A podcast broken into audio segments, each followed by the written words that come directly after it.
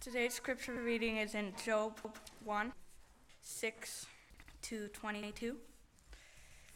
Job 1 6 to 22. Now there was a day when the sons of God came to present themselves before the Lord, and Satan also came, came among them. The Lord said to Satan, From where have you come? Satan answered the Lord and said, From going to and fro on the earth, and from walking up and down on it. And the Lord, and the Lord said Satan, Have you considered my servant Job, that there is none like him in the earth, a blameless and upright man who fears God and turns away from evil? When Satan answered the Lord and, Lord and said, Did Job fear God for no reason? Have you not put a hedge around him and his house and all that he has on every side? You have blessed the work of his hands and his possessions. Have increased in the land. But stretch out your hand and touch all that he has, and he will curse you to your face. And the Lord said to Satan, Behold, all that he has is in your hand. Only against him do not stretch out your hand. So Satan went out from the presence of the Lord. Now there was a day when his sons and daughters, were eating and drinking wine in their oldest brother's house. And there came a messenger to Job and said, The oxen were plowing and donkeys feeding beside them, and the Sabeans fell upon them, took them, and struck down the servants with the edge of the sword, and I alone have escaped to tell you. While he was yet speaking, there came another and said, The fire of God fell from heaven and burned up the sheep and servants and consumed them, and I alone have escaped to tell you. While he was yet speaking, there came another and said, The Chaldeans formed three groups and made a raid on the camels, and took them, and struck down the servants with the edge of the sword, and I alone have escaped to tell you. While he was yet speaking, there came another and said, Your sons and daughters were eating and drinking wine in their oldest brother's house. And behold, a great wind came across the wilderness and struck the four corners of the house, and it fell upon the young people, and they and I alone have escaped to tell you. Then Job arose and tore his robe, and shaved his head, and fell on the ground and worshipped, and said, Naked I came from my mother's womb, naked shall I return. The Lord gave, and the Lord has taken away, and away the name of the Lord. In all this, Job did not sin or charge God wrong. This is the word of the Lord.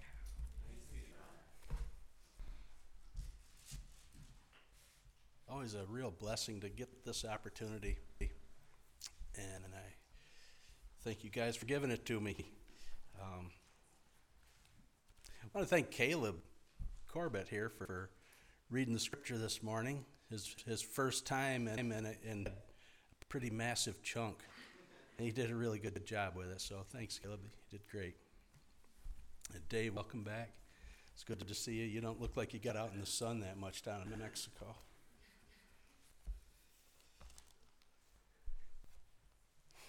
So we got a lot of ground to cover because actually um, we're going to be going all the way through chapter 2, verse 10 in, in Job, starting in the sixth verse in chapter 1. So it's quite a chunk. Before we get any further, there's a couple things I want to tell you about the outline. The first thing is the, uh, the title is actually not Friendly Fire. That was the first working title uh, but it is actually The Great Resignation. That's the name of the sermon, The Great Resignation. And, hopefully that'll make sense. Also, I want to give you the fill ins because every time I forget.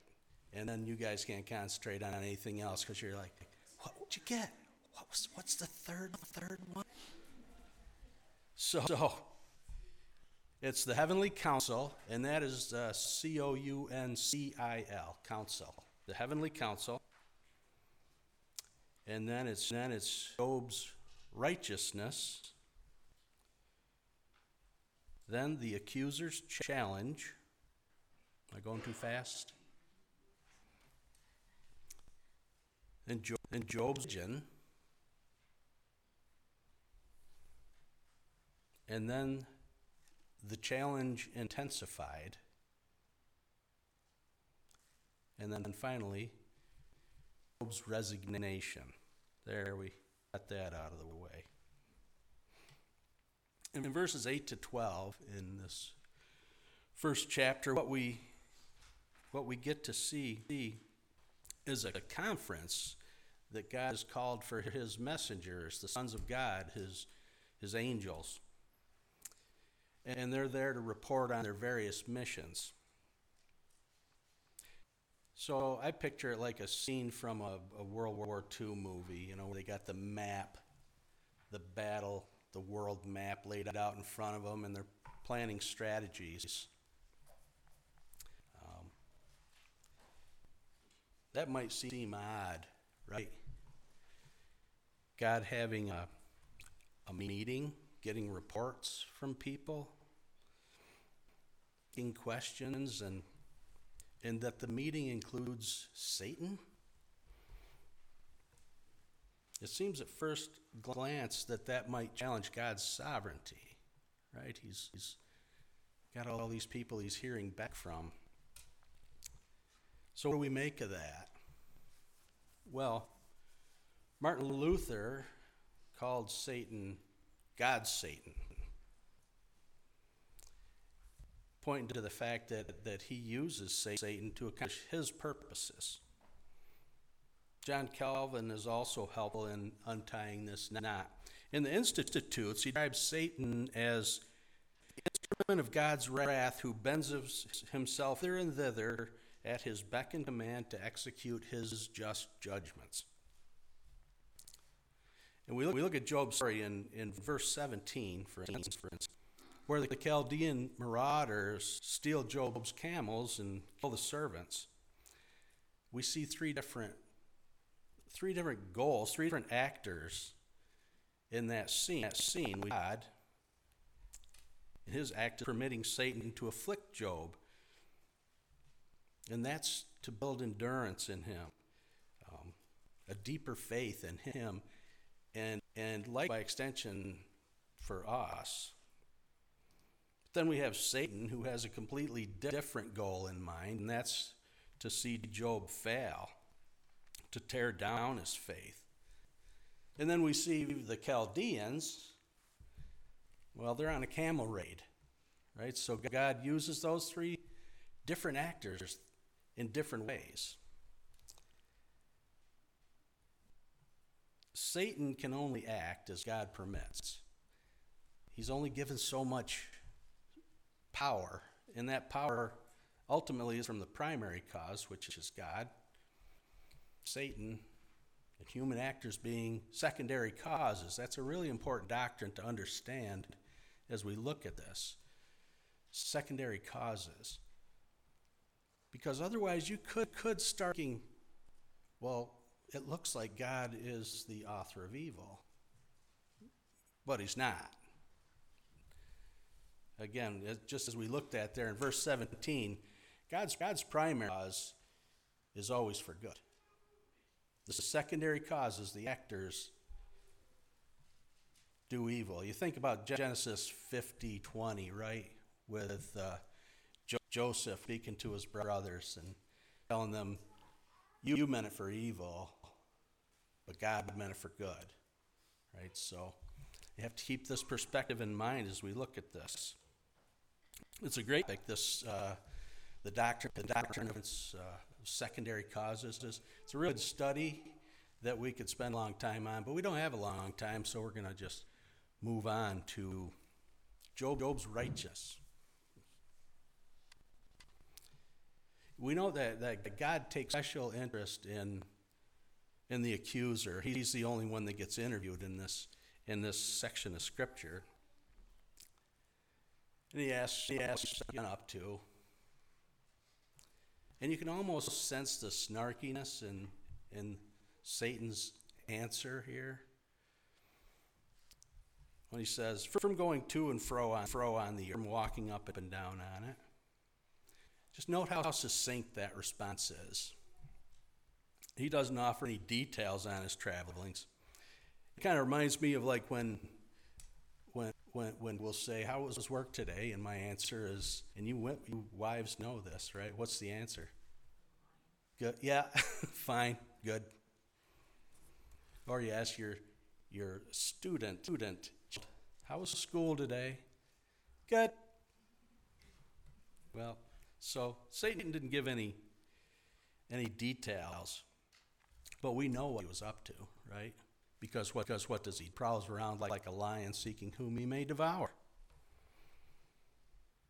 God then, and, and, and this is a this is a scene where again we're reminded that we get get to see this scene, but Job doesn't because if Job did, he'd like leave me out of it. But so God says, Have you considered my, my servant Job? He's blameless, he's upright,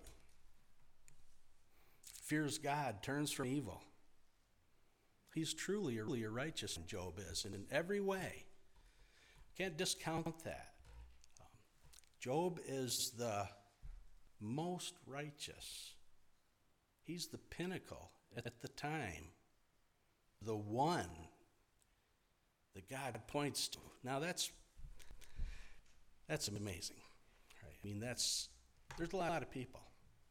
And he says, Job, my servant, he's blameless, he's upright, he's righteous, he's right. He has, has no equal. Job is a pious man. Now, there's a word we don't use much today, right? pious or piety, piety.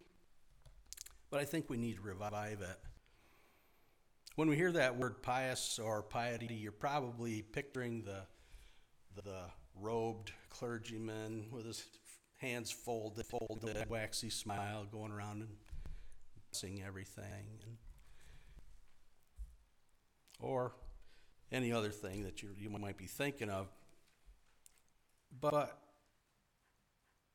those images are not what I'm saying when I say we should revive the word pious, but but the real meaning, which is to be consistently reverent and worshipful in every every area of life. We do good here at being pious.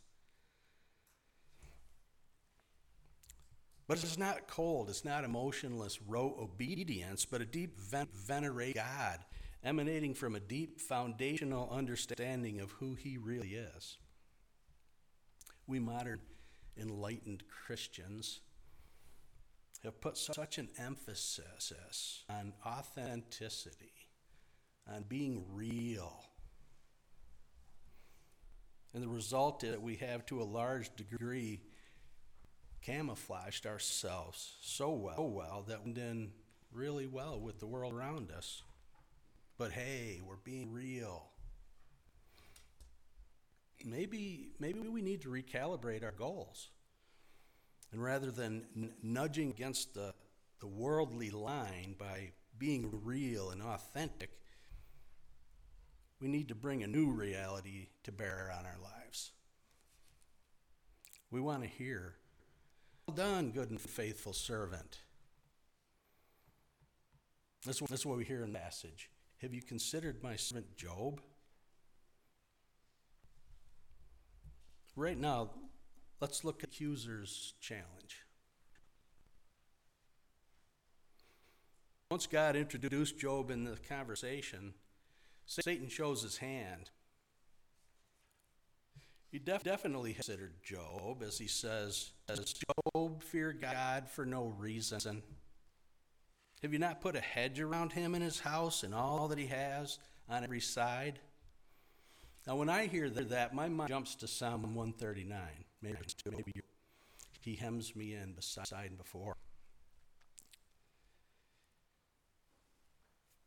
It's one of those passages, that's Psalm 139, that we hold on to for comfort. It is. It's like a warm blanket, right? It just it holds you in. You recognize that that God is is there. You don't see him, but he's he's right there. He's he's got got you hemmed in, protected. You know, surely you've either prayed this yourself or you've definitely heard it prayed for a hedge of protection, right? I got to admit, right? That that just made it just seemed squishy to me. It just made me feel a little uncomfortable. Like this, uh, I don't, I don't know. Is this right? Well, as we see in Job, the hedge of protection. This is what Satan was complaining about. That God's put this hedge of protection around him so, so Satan can't get at him. So it's what they did back in those days, probably still do in some places. They'd plant these thorny hedges and thickets around their boundaries to keep out the dangerous animals that were looking to make a meal of them. Couldn't get through that hedge, so they'd leave and go to some easier, look for some, some easier. But that's, again, what Satan's complaining about. He set protection around Job so that everything he puts his hand to flourishes and the accuser can't get at him. Now he issues, Satan. You have blessed the work of his hands, and his possessions have increased in the land. But stretch out your hand and touch, touch all that he has, and he will curse you to your face. Now, that challenge might at first seem to be directed at Job. I mean, it is.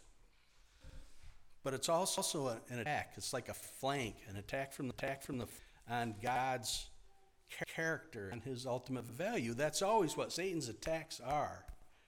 They might they're they're at you directly, indirectly, directly on God's goodness, on God's value. Is he worth worshiping really if you take everything from Job? Then is he going to worship you? So God says, Your terms are acceptable. He allows him, allows Satan to touch everything that Job has short of his life, short of his actual physical person.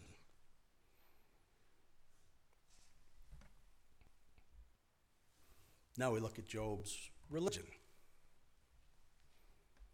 Verses 13 to 19 of the first chapter the scene shifts back and realize that we're looking, we're looking at scenes, right? We go from a heavenly, an earthly scene to a heavenly scene, back to an earthly scene. The earthly scene, Job is, Job no, knows. Heavenly scene, he's, he's not privy to. Just keep that in mind all the time as you read through Job, as you think through it, that here's a guy that this has just happened to. So we see this scene, and all of a sudden, in quick succession, everything in Job's life is wiped out. Apparently, it's a day of celebration among Job's family when a messenger comes to Job telling him of the Sabaeans plundering his oxen and donkeys, killing all, the servants, but the one saying, and I alone have escaped to tell you. Then, boom, we hear three times, while he was yet speaking, there came another to tell Job of the next disaster. It's alternating between human actors, the Sabaeans and the Chaldeans, and acts of God, which is a great, great lightning storm that burns up, burns up the livestock and the tornado or whatever it is, the strong wind that caves the house in, killing all his children. God had given the power to Satan to do these things. Again, as a secondary cause. Now put yourself in, in Job for a minute. And the time that it took us to read that passage, those verses, those six verses, that's, that's the how, time it took for, for Job's livelihood, his family, to be wiped out. Boom, boom, boom, boom. Nobody's ever experienced that except him. And it's interesting, you know, that hyperbole you, you might think think that the hyperbole you might think that when God is presenting Job as the most righteous that he's being hyperbolic, but I don't believe he is. I believe that's intentional that no, this is happening to to the best, to the pinnacle, to the top, to the most righteous. And what's happening to him? The worst possible attack anyone could ever, ever even fathom or imagine. I mean, how do you imagine that? All he's left with after this brief interlude, this brief time, is his wife and four servants, I guess. No time to react to one disaster before news of the next one came. Now, as, as you think of this, one of the thoughts you might be having is what about the 10 children? 10 children all at once. That's awful collateral damage. Gone in the blink of an eye. It's unsettling. And you know, it's meant to be unsettling. You're, you're, you're meant to think like this. You're meant to be confused and a little angry and wrestling with what's happening? What's God doing here? That feeling, that feeling is empathy. That's real empathy. And empathy is, is putting yourself right there with the person. Right? As Job suffers, you're suffering.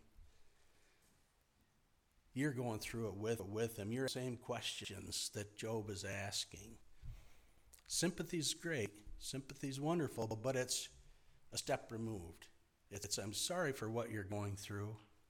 I'm sorry for what you're what you're going with, with the underlying and not ever said, but I'm glad I'm not going through it.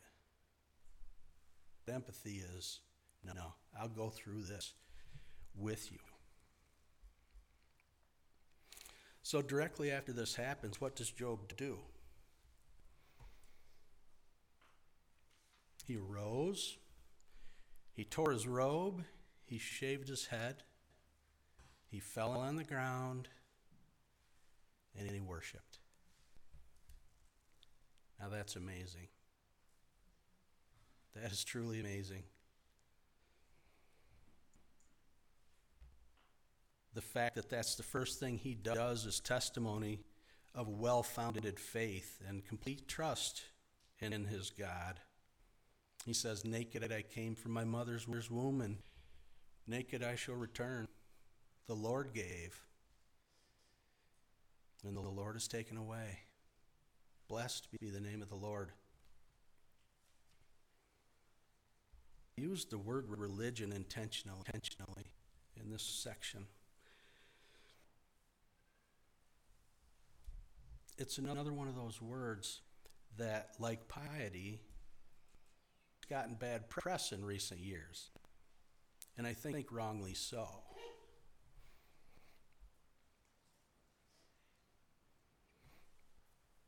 It's also a word that describes what we're seeing in Job. The definition, definition of is uh, the belief in and reverence for supernatural power or powers regarded as creating and governing the universe. And particular variety of such belief, especially when organized into a system of doctrine and practice. I don't know when the trend started. If I was to guess, I'd say probably the 70s, 70s during this movement, but but you've heard this said Christianity is not a religion, it's a relationship. Maybe you've said it yourself. I, I probably at some point in time. Christianity is not a religion, it's a relationship. Well, looking at our definition, You see, that's not really true. A relationship is, de- is definitely that. You definitely have to have relationship. We can't throw out religion. We get together here week after week, sometimes multiple times a week. We look into God's Word. We hear it preached. We're building our doctrine and our faith, and it's getting firmed up, and we're getting a deeper understanding. There's certain th- things that do um, week in and week out. Without those things, with just a relationship, a person person's going to be navigating a rudderless boat, just going whichever way that they may feel. And you know, Christians or people that would would check that box on a questionnaire, There, you know, people like that. And and often their lives prove the whole "it's a relationship" statement. Their faith is frequently an anemic faith, if it's truly faith at all. Some things you might hear from, from a person that rejects religion for the sake of a relationship. I don't need a church. I worship God in the, in the forest and I'm hunting. Or God on the golf course. Or some other place. Well, I mean, you can. You definitely can. If you're a Christian, you should worship God everywhere, right? But the, the people that are saying this probably aren't. Probably aren't. At least not the one true God. You might also hear this. I, I don't God. And really that's where they should stop. Because it's always followed up with I don't think God would want me to be unhappy. I don't think I don't think God would fill in the blanks. It's used to justify almost any manner of sin that a person is prone to and wants to do. They don't think God would want them to be unhappy. Well, Job says, uh, I'd like a word.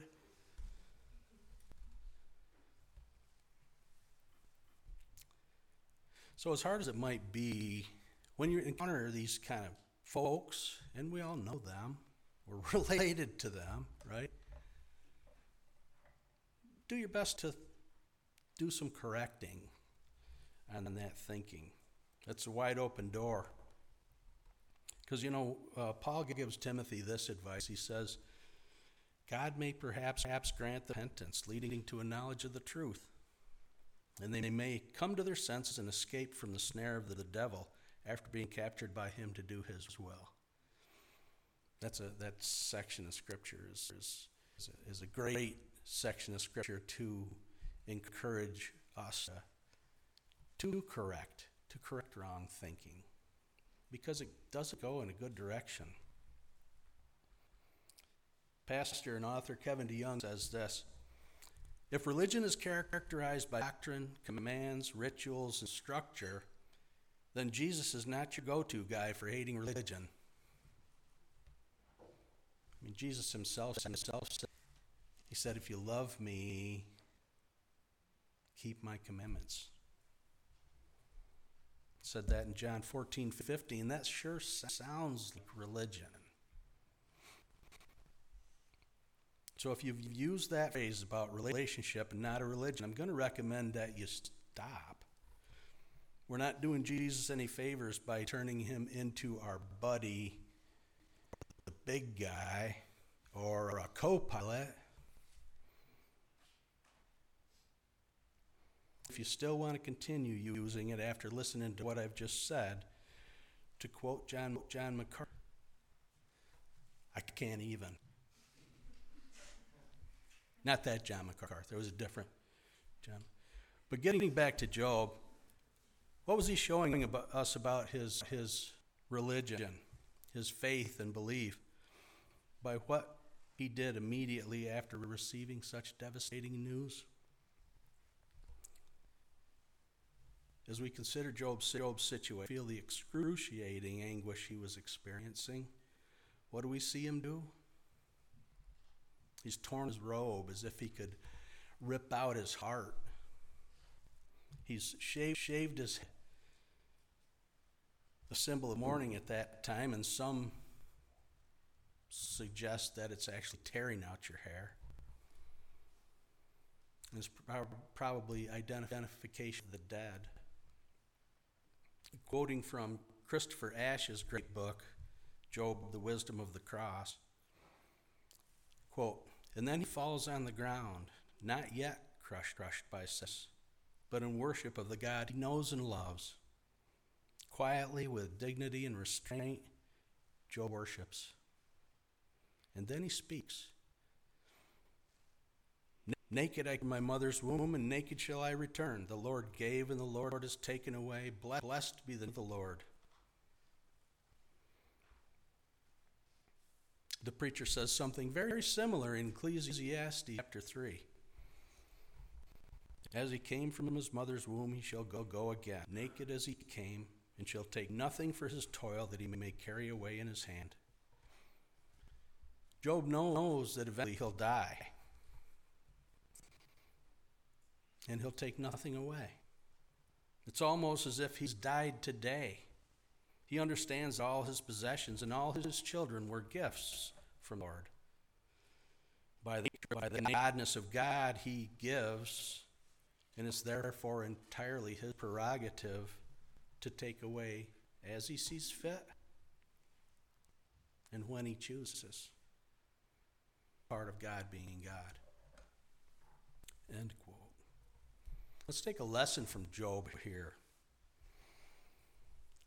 This man is the one God pointed to as the, as the pinnacle, the template, what we're to emulate.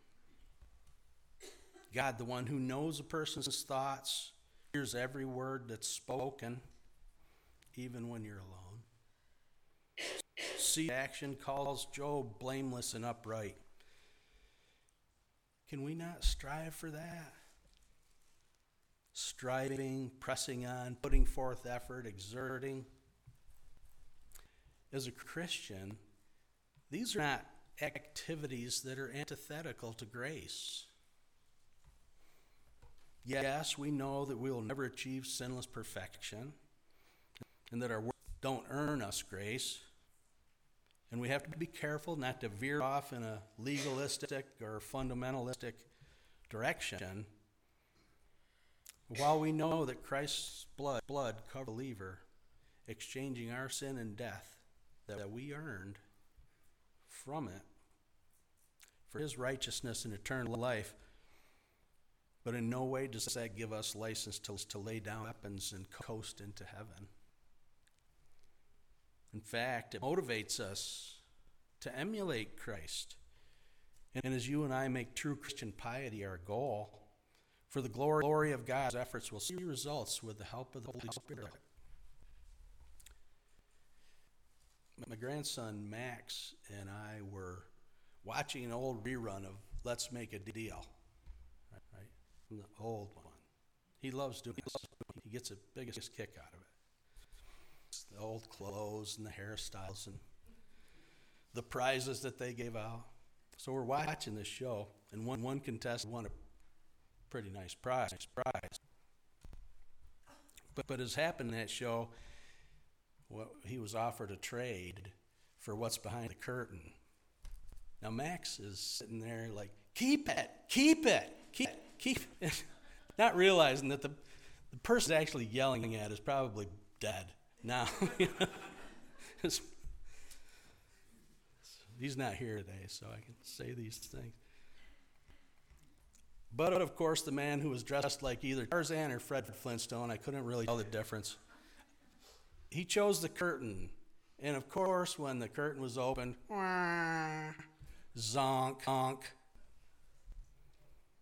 Max was perplexed. He's like, why would he do that?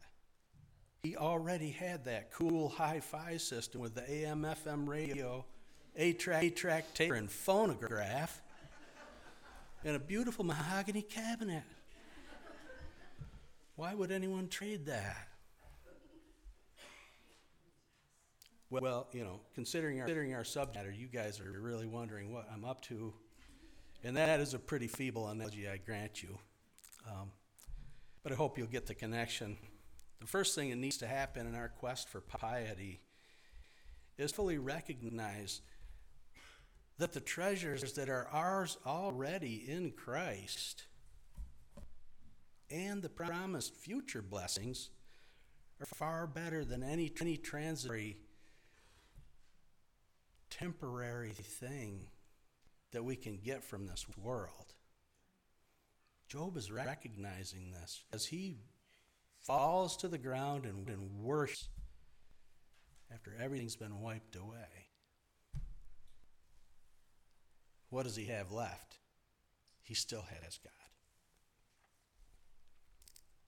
He wor- worshiped because of his robust religion, because of his strong faith, he worshiped the God who gave and took away.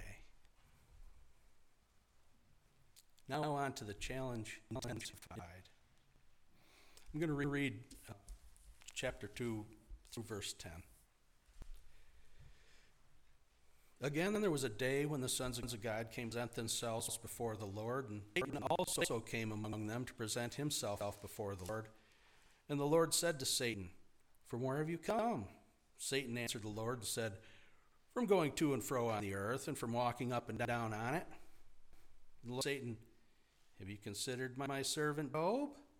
That there's none like him on the earth, a blameless and upright man who fears God and turns away from evil? He still holds, fa- holds fast. Although you incited me against him to, to destroy him without reason. Then Satan answered to the Lord and said, Skin for skin, all that a man has he will give for, give for his life. But stretch out your hand and touch his bone and his flesh, and he will curse you to your face. And the Lord said to Satan, Behold, he is in your hand, only spare his life. So Satan went out from the presence of the Lord and struck Job with loathsome sores from the sole of his foot to the crown of his head. And he took a piece of broken pottery with which to scrape himself while he sat and sat in the ass. Then his wife said to him, Do you still hold fast your integrity? Curse God and die. But he said to her, You speak as one of the foolish women would speak. Shall we receive good from God, and shall we not receive evil? In all this, Job did not sin with his lips. So our, our scene has shifted back to heaven on another day. We, we don't really know how long the span of time was from the first time that Job's was afflicted with all of his possessions and his livelihood and his family being wiped out to this point, but we don't, do know that Job and his wife are still in the throes of grief. They're sitting in an ash heap. The scene starts out the same as the first one, verbatim, up until that point where where God is he still holds fast his integrity Oh, you incited me against him to destroy him without reason. The last part of that state, statement made you squirm a little. Without reason. Without reason. Was God duped by Satan? No. We again look at that those secondary causes. It would appear to the accuser and certainly to Job and his wife that all, befell him was done for no good reason. Somehow, Job held fast his integrity, even though he could see no reason for all this hap- happening. The accuser answered the Lord and said, Skin for skin. All the man has he'll give for his life, but stretch out your hand against uh, and touch his bone and his flesh, and he'll curse you to your face. a lot of differing opinions on what that skin for skin means. So you can take what I'm about to tell you for you for what it's worth. but the way that I see it is Satan is the accuser is saying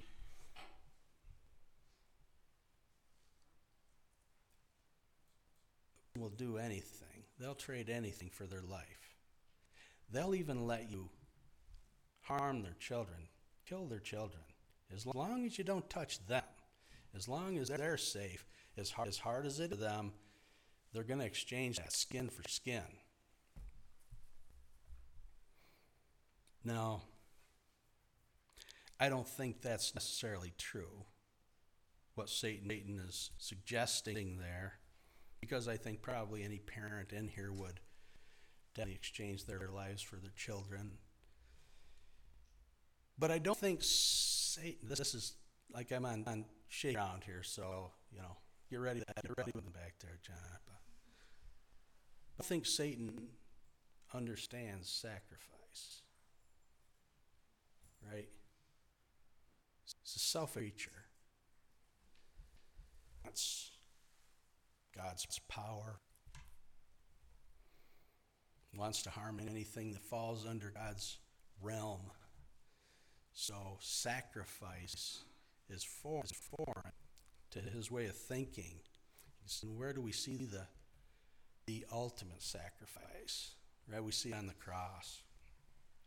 We see the and we talk about the victory cross because it was a victory. It was victory over Satan. It was a victory over death. While we were still sinners, still sinners, Christ died for us. Think about that, you. So Satan upped the ante. Now he's got permission to strike Job's body, short of killing him, killing him completely. And as soon as God had said meeting adjourned, in effect, I don't know if he's Robert's Rules of Order guy, but as soon as he adjourned the meeting, Satan was gone to afflict Job with painful, loathsome sores from the bottom of his feet, bottom of his feet to the top of his head, and that is the last we hear, we hear from. Important note: maybe you've already knew this, but you go through all 42 chapters of Job, and you will never find Job one single time blaming Satan, blaming the accuser for anything that happened to him. Not once. Now that's a lesson for us too. Rec- recognize Job knew who the sovereign was. Job knew his God was ultimately in control. Though he didn't understand it, he wasn't going to give Satan any credence.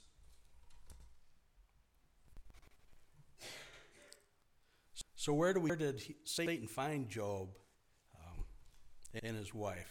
Well, they were sitting in an ash heap, which was most likely the burning dump outside town, where where the townspeople would bring all their garbage and junk and excrement and dump it, and it constantly burned. Jesus talked about it a lot. He called it Gehenna, which was, which was to, remind them of hell. So quite appropriate that this is where you find Job and his wife now is sitting in burning and excrement in a dump after he's lost everything, and now he's afflicted with loathsome sores. My goodness. How terrible. I mean, he reaches for broken pottery. That's again kind of an indicator that he's in the dump. That's where broken pottery is. Reaches for reaches for a piece of pottery. He's just scraping himself, just trying to get a little relief. And and and then the one thing that he's been left with, the one thing he's been left with, after everything's been wiped out, his wife of many years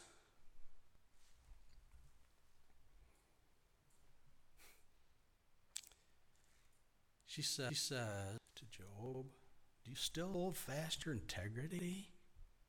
Curse God and die. Now, that's just not an errant statement. Think back to what Satan was hoping that Job was going to do. What did he what did Satan want to see Job do? Curse God to his face. That's what his wife's just asking him to do. Wow. So what's she doing? She's playing the devil's advocate, right? Now here's a little trivia for you about that that phrase because I love this stuff. The devil's advocate was actually uh, an official position in the Roman Catholic Church. Might still be today. And it was in Latin, the advocatus diaboli. But the role of the devil's advocate in the Roman Catholic Church was to um, against the canonization, to argue against the canonization, the sainthood of a candidate. They were supposed to turn over every rock and find anything that was wrong in this person's character. Uh, so, so they were the devil's, devil's advocate. So now you know. So on to my final point here Job's resignation. The serpent duped Eve so it seems that he did to Job's wife. She wasn't aware of it. Now I think I think that be a more charitable way to look at Job's wife's statement here.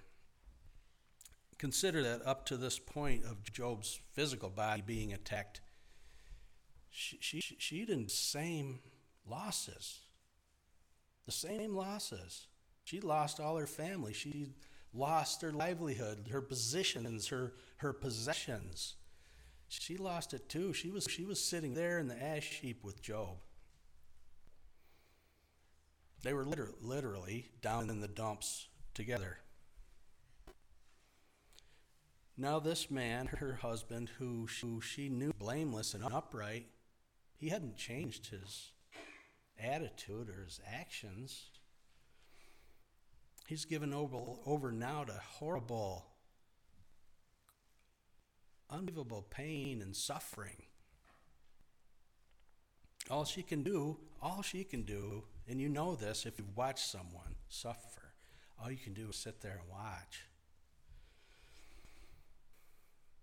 This man that raised her children with her, this man that was a pillar of the community, who had wealth beyond measure, who provided so, so well family, now barely recognizable. Perhaps she just couldn't stand to watch him suffer anymore and believed that if only he would curse God who had afflicted them, his suffering would end. Love is a powerful force. Maybe that was the impetus. Maybe not. In any case, Job doesn't seem to fly off the handle about it. He doesn't actually call her foolish or a fool. He just compares her to compares he said to something that the foolish women, foolish women, the foolish women that don't know the one true God would say. Shall we receive good from God, and shall we not receive not receive evil? He says, Job's resigned himself to the providence of God. Does he like it? No. Does he understand it? No. Can make any sense of it at all? No. All that's left for him to do is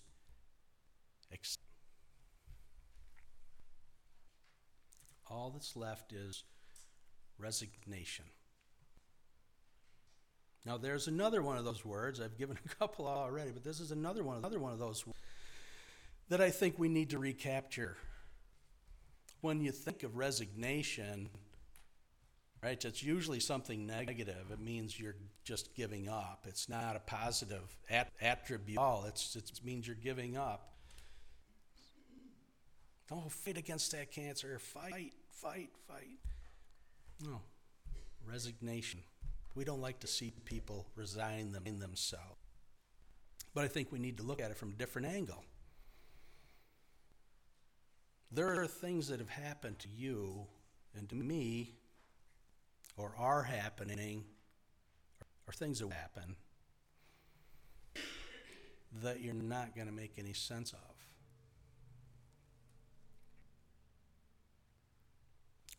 And all we can muster, which is all that Job could, could muster, as we progress through this book, is the question why? That's where Job gets to. Just why? And just then we don't get an answer. And that's exactly where resignation can comes in.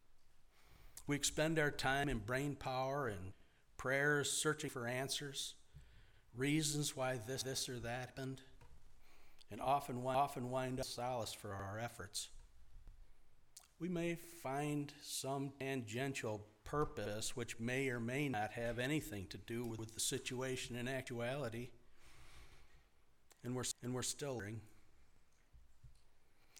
Certainly, there's a time for introspection to see if we are, in fact, receiving discipline from the Lord because He does do that. But I suggest that He's not, he's not going to continue guessing and guessing. If it's discipline, you will know.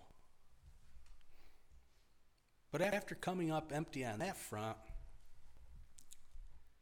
I believe the story shows us that if we can learn the God honoring perspective of resignation, we'll find that our faith and trust is more robust, that our faith is firmer than it would be if we continue, continue to hunt for an answer,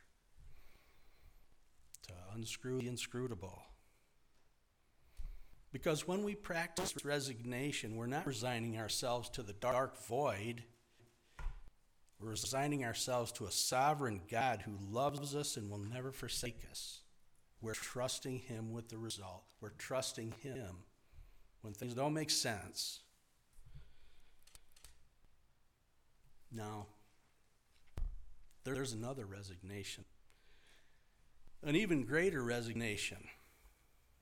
You believers, I want you to hearken back in your history to the time of your, of your salvation, to that time when Jesus Christ invaded your life, when that, that hound of heaven that was nipping at your heels finally caught you.